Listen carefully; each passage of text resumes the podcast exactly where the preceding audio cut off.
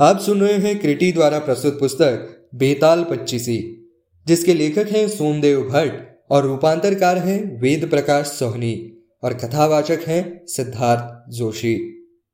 नौवा बेताल, राजकुमारी अनंगरति की कथा। पहले की भांति उस शिशंपा वृक्ष के पास पहुंचकर राजा विक्रमादित्य ने बेताल को फिर से नीचे उतारा और उसे अपने कंधे पर डालकर गंतव्य की ओर चल पड़ा। रास्ते में फिर बेताल ने मौन भंग किया। राजन, कहा राज्य का सुख भोग और कहा रात के इस प्रहर में, इस महाश्मशान में घूमना? क्या तुम भूत प्रेतों से भरे इस शमशान को नहीं देख सकते? जो रात में भयानक बना हुआ है और जहाँ चिताए के धुआँ की तरह अंधकार बढ़ रहा है। तुमने उस योगी के कहने पर न जाने क्यों उस असाध्य कार्य को करना स्वीकार कर लिया है? मुझे यह सोचकर तुम पर दया आ रही है।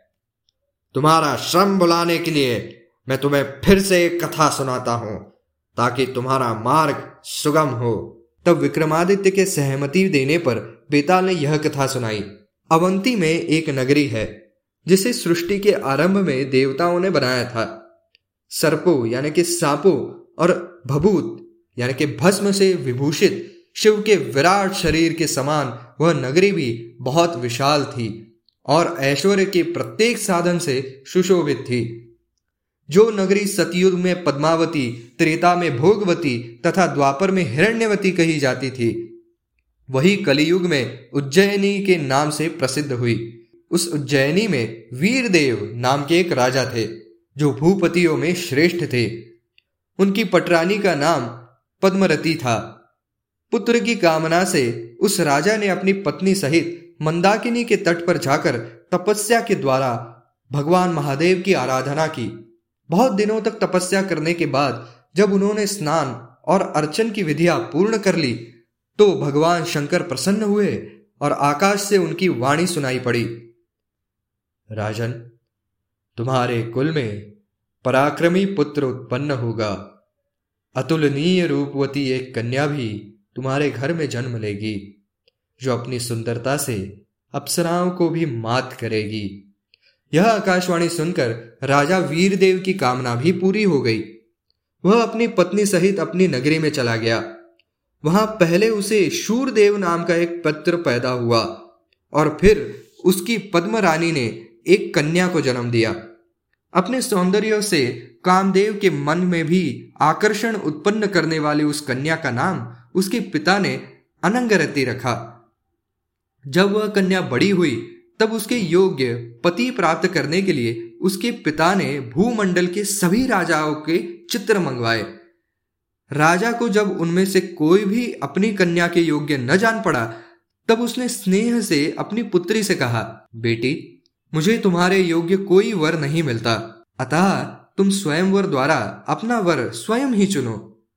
पिता की यह बात सुनकर उस राजकुमारी ने कहा, पिताजी, लज्जा के कारण मैं स्वयंवर नहीं करना चाहती। किंतु जो भी स्वरूप युवक कोई अनूठी कला जानता हो, आप उसी से मेरे विवाह कर सकते हैं। इससे अधिक मैं और कुछ नहीं चाहती। अपनी कन्या अनंगरति की बात सुनकर राजा उसके लिए वैसे ही वर की खोज करने लगा। इसी बीच लोगों के मुँह से यह वृत्तांत सुनकर दक्षिण पथ से चार पुरुष वहाँ आ पहुँचे, जो वीर थे, कलाओं में निपुण थे और भव्य आकृति वाले थे। राजा ने उनका स्वागत सत्कार किया। तब उस राजपुत्री की इच्छा रखने वाले वे चारों पुरुष एक के बाद एक राजा ने अपने अपने कौशल का वर्णन करने लगे। उनमें से एक ने कहा, मैं शूद्र हूँ, मेरा नाम पंचपटिक है।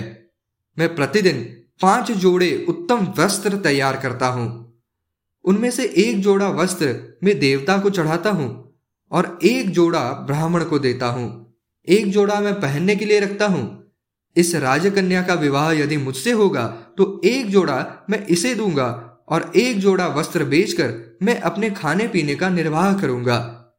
अतः इस अनंगरति का विवाह मुझसे करें।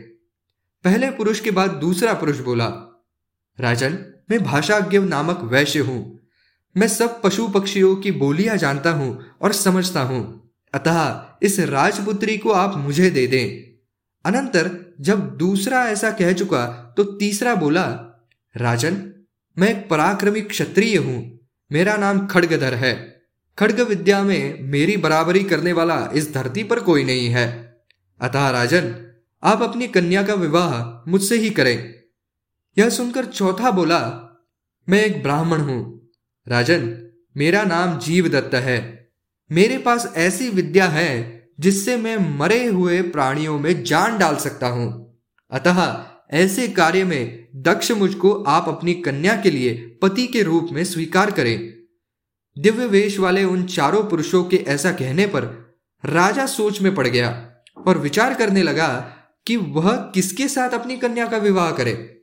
इतनी कथा सुनाकर बेताल ने विक्रमादित्य से पूछा, राजन, अब तुम ही बताओ कि राजकुमारी अनंगरती का विवाह उन चारों में से किसके साथ होना चाहिए?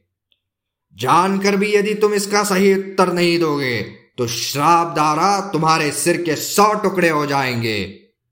यह सुनकर बेताल को राजा विक्रमादित्य ने बताया, योगेश्वर, आप समय बिताने के लिए ही मुझे मौन भंग करने को विवश करते हैं। अन्यथा आपका यह प्रश्न कौन बड़ा जटिल है? आप स्वयं ही सोचिए, उस शुद्र जुलाहे को क्षत्रिय कन्या कैसे दी जा सकती है? वैश्य को भी क्षत्रिय कन्या नहीं दी जा सकती। फिर उसे, जिसे पशु पक्षियों की भाषा का ज्ञान है, उसका भी क्या उपयोग है? तीसरा, जो ब्राह्मण अपना स्वयं का काम छोड़कर बाजीगर बन गया है, वह भी उसके पति होने के योग्य नहीं है, क्योंकि वह ब्राह्मण अपना काम छोड़कर पतित बन गया है। अतः राजपुत्री के योग्य वह क्षत्रिय पुरुष है। उसी से राजपुत्री का विवाह करना उचित है, जो कुल में समान है। अपनी विज्ञा जानने वाला तथा पराक्रमी है। राजा की बात सुनकर बेताल ने कहा, राजन, तुमने बिल्कुल सही उत्तर दिया। राजकुमारी का विवाह उसी से होना चाहिए, क्योंकि समान कुल और पराक्रमी व्यक्ति के साथ ही कन्या का विवाह अनुकूल होता है। पर मेरे प्रश्न का उत्तर देते समय ही हम दोनों के बीच हुई शर्त को तुम भूल गए। अतः मैं अब चलता हूँ। यह कहकर बेताल राजा के कंधे से उतर गया और पुनः उसी शिशंपा वृक्ष की ओर उड़ गया, जहाँ से विक्रमादित्य उसे लाए थे।